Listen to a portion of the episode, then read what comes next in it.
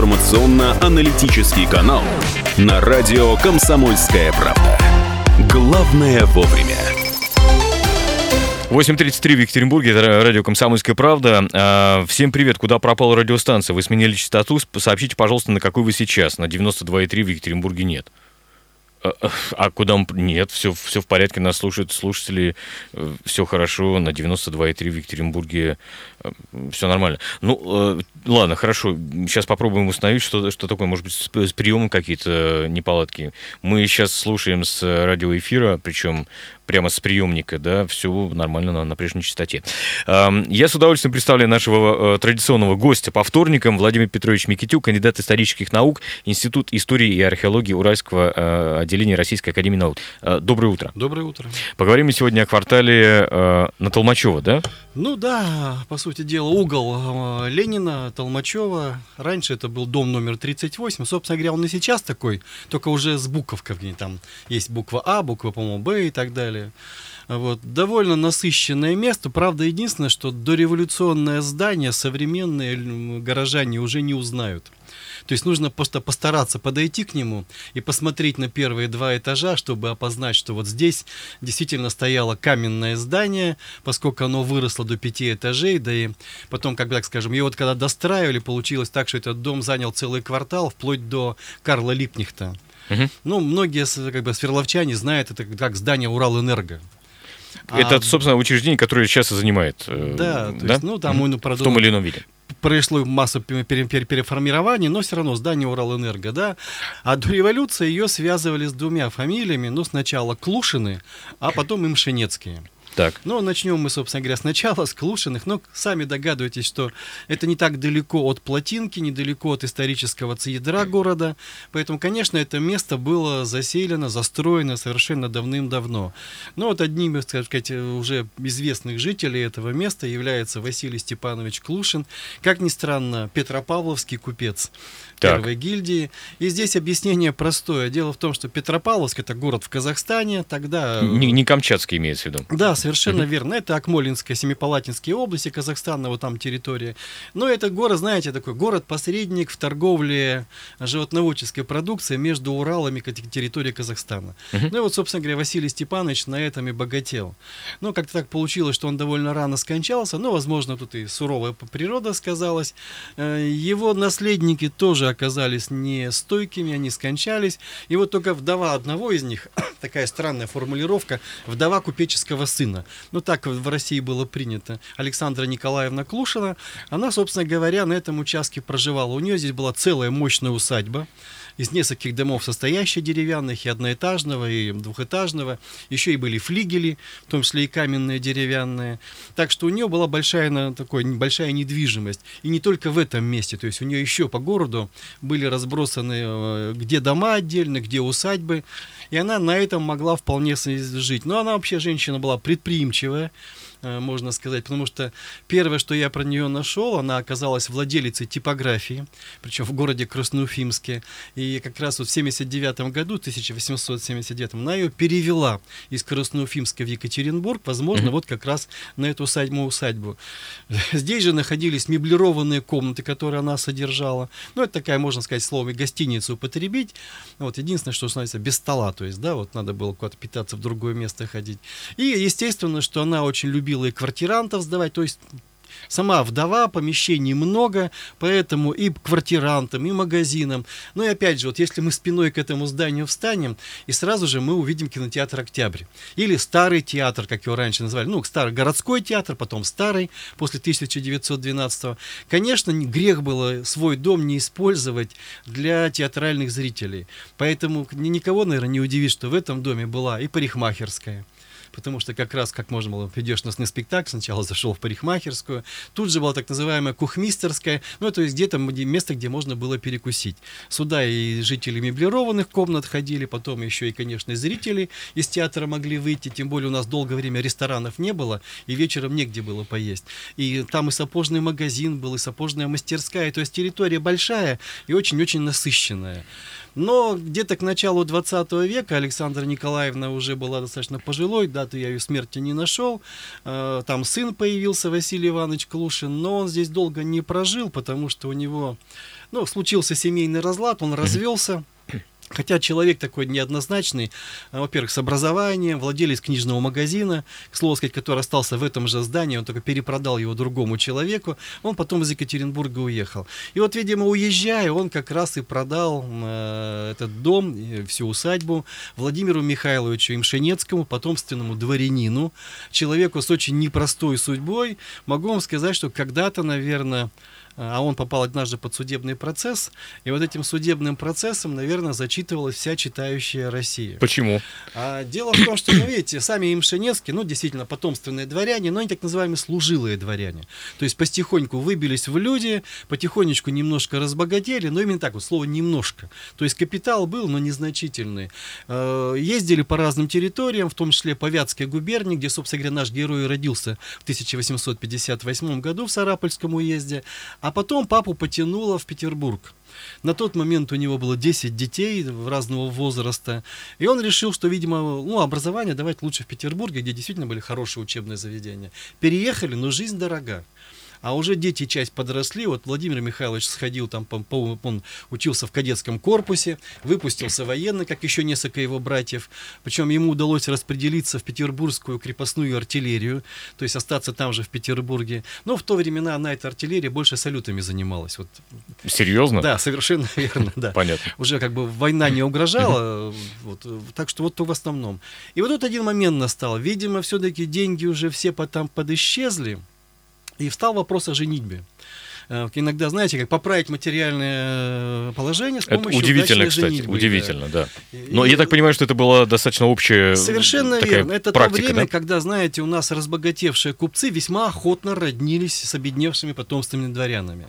То есть мы вам капитал, вы нам свой вот титул, так что называется. Такая своеобразная делка.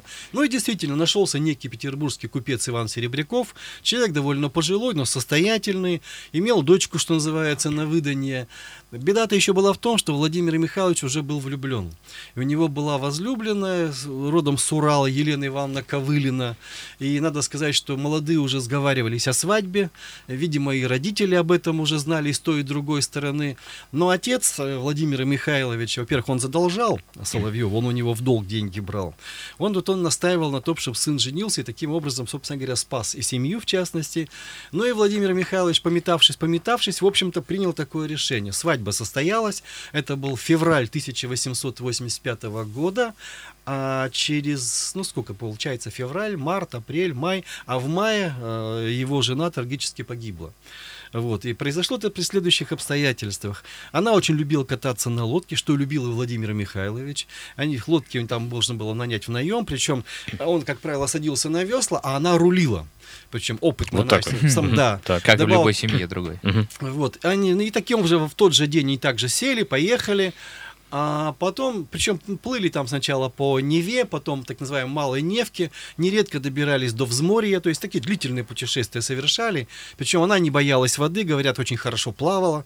И в один момент, то есть когда они плыли по довольно оживленному месту, но на какой-то момент они выпали из поля зрения, вдруг раздался крик. Когда они подплыли, там кто там был тоже так же на лодках, то еще там кто-то, скажем, вот, те же самые будочники всевозможные из числа полицейских, но они обнаружили, что вот, Имшенецкий плавает в воде, а вот жены нигде не видно. Ее потом не нашли, только вот единственное, что пока искали, нашли шляпку. Через несколько дней нашли и тело. Вот. Ну и, естественно, сначала, когда там возникло следственное дело, то следователь, который вел, он посмотрел на Имшенецкого, допросил его, а он находился в страшном состоянии, нервные припадки у него были и так далее. И он, в общем-то, пришел к выводу, что не может такой человек совершить заранее обдуманное убийство. Но отец, а этот человек, знаете, ну вот настоящий герой пьес Островского. Он как будто вылеплен для Островского, потому что это домашний самодур, который не давал житья ни жене, ни детям, ни так далее.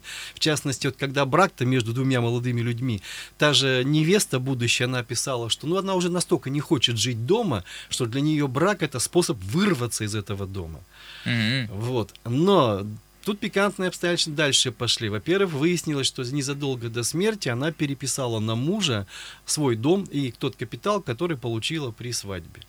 То есть вот, и когда отец попытался вернуть это все, значит, то Имшенецкий, несмотря на свое страшное состояние, он ему отказал.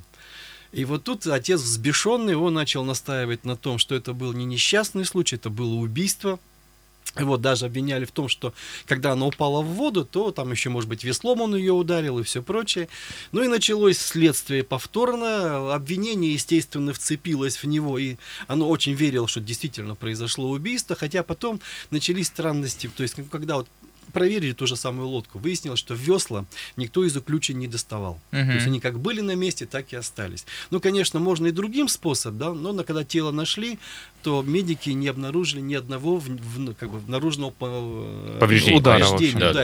То есть никаких ударов не было. А муж-то объяснял, что ей вдруг взбрело в голову сесть за весла, и она, вот, будучи, так сказать, на Неве, хотя там была вполне приличная погода, без качки, она пошла, вдруг покачнулась и камнем упала в воду. Но если приедут наряды, даже для путешествия на лодке, то женский наряд непростой.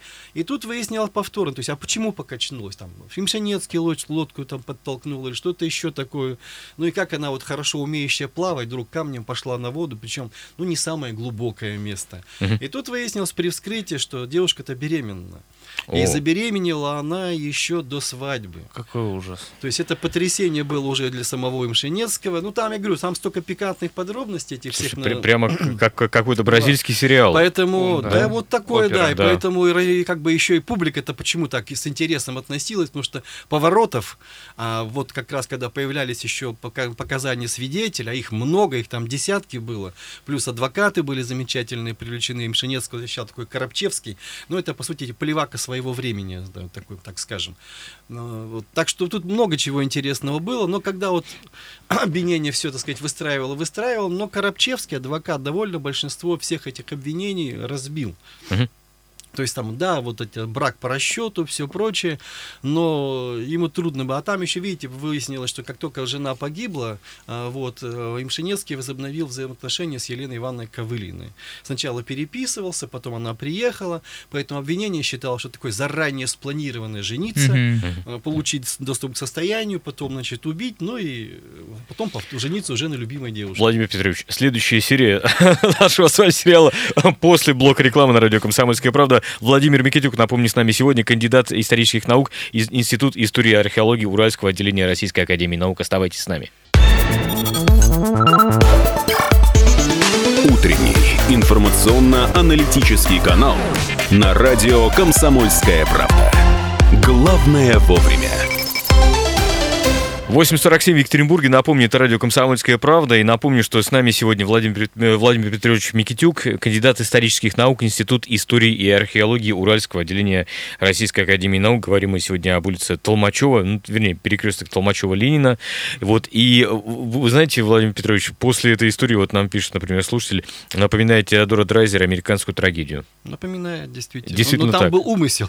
Да, здесь, то есть, подтверждено, умысла не было. Ну, по крайней мере, могу сказать, что суд закончился оправданием Владимира Михайловича. Адвокат, надо сказать, постарался, он многие вещи разъяснил и показал. Вот. Ну, там, да, знаете, даже вплоть до того, что его обвиняли, ну, как там, допустим, вот, что не мог не знать, что жена уже не девушка, когда и так далее. Но тот же Карабчевский, ну, на самом деле, существует десятки уловок со стороны дам, чтобы, скажем, обмануть и тому подобное. А он человек достаточно такой возвышенный, по-моему, господин Имшенецкий, и с таким достаточно неустойчивым характером. Но это, опять же, возможно, еще такая трактовка Карабчевского, чтобы объяснить ряд поступков господина Имшенецкого. Но так или иначе он оправдан. Единственное, там два наказания у него было. Он несколько недель отсидел на гауптвахте, как все-таки военный, да, и за неосторожность во время катания. И потом еще его приговорили к церковному покаянию. То есть вот все-таки смерть была, поэтому... Но от уголовного наказания его освободили. И, судя по всему, знаете, по отношению к нему и в Петербурге, и потом здесь на Урале, в принципе, его все-таки сочли невиновным. То есть, ну, общественность, то есть, публика, имеется, да? Да, она пришла к тому же заключению. Вот. Он через какое-то время оказался... Сначала он поехал в Тобольскую губернию, в Елуторовский уезд, так называемый. Там у него и сын родился, он здесь уже женился на той же самой Елене Ивановне Ковылиной. То есть все, официально брак они оформили. И она его была женой до 20-х годов 20 века. Вот. И дети, там, сказать, не один родился, и мальчики, и девочки уже и здесь в Подуне, вот эта деревня, и потом здесь уже в Екатеринбурге. Занимался он здесь в основном предпринимательскими делами, то есть он вышел в отставку, Вот, ну, служить ему уже было довольно сложно, потому что все равно вот это пятно репутации, вот как бы оно есть. Ну да. Вот. Причем один из его братьев, Александр Михайлович, он, по-моему, до полковника дослужился, но тоже вот будучи профессиональным военным, в отставку, и бизнес. Причем в этот момент они, значит, на Урале стали находить асбестовые прииски.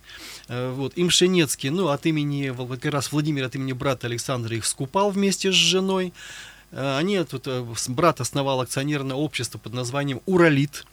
Вот, от слова «Урал», да, и начали они не просто асбест добывали, они тут же объявили, что они организуют фабрику в Петербурге по изготовлению огнеупорных изделий, и вообще это была идея встречена на ура, потому что они писали газеты, журналы, но действительно Россия страдала от пожаров очень сильно, поэтому идея пришла, что называется, на ура.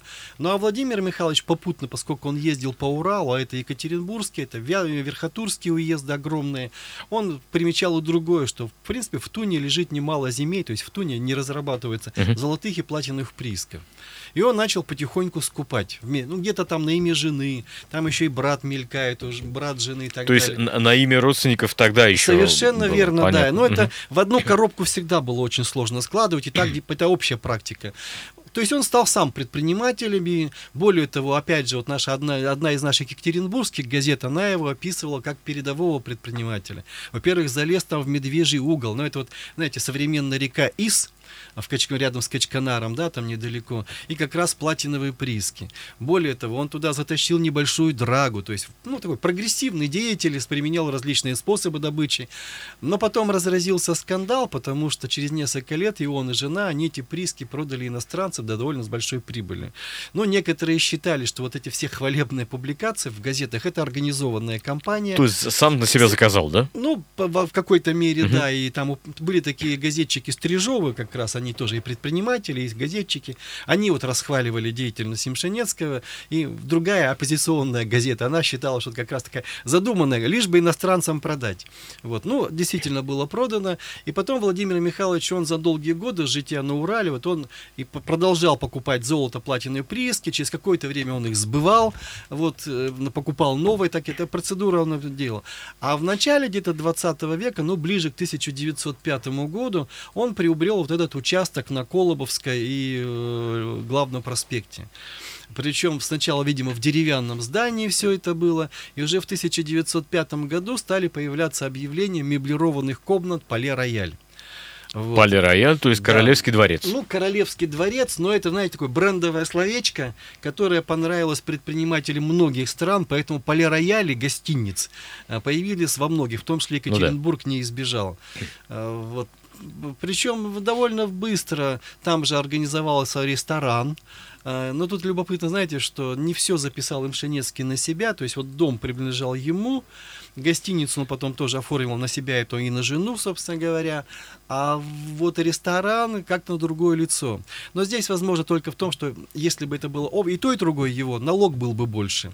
Возможно, просто он таким образом... Оптимизация налога. Да, формально офшоры, записал на другого человека офшоры, и так далее. Но, опять же, новый прием он тоже применял. Вот один его новенький прием прославился. Дело в том, что, ну, почти все постояльцы гостиниц, они приезжали на железнодорожный вокзал. И там почти все ребята-извозчики, они тоже были, что называется, купленные. Они возили в определенные гостиницы. То есть какие-то расхваливали, говорили, что там эти вообще закрыты, эти отстой и так далее. Вот, чтобы этого не происходило, Имшенецкий завел свою карету.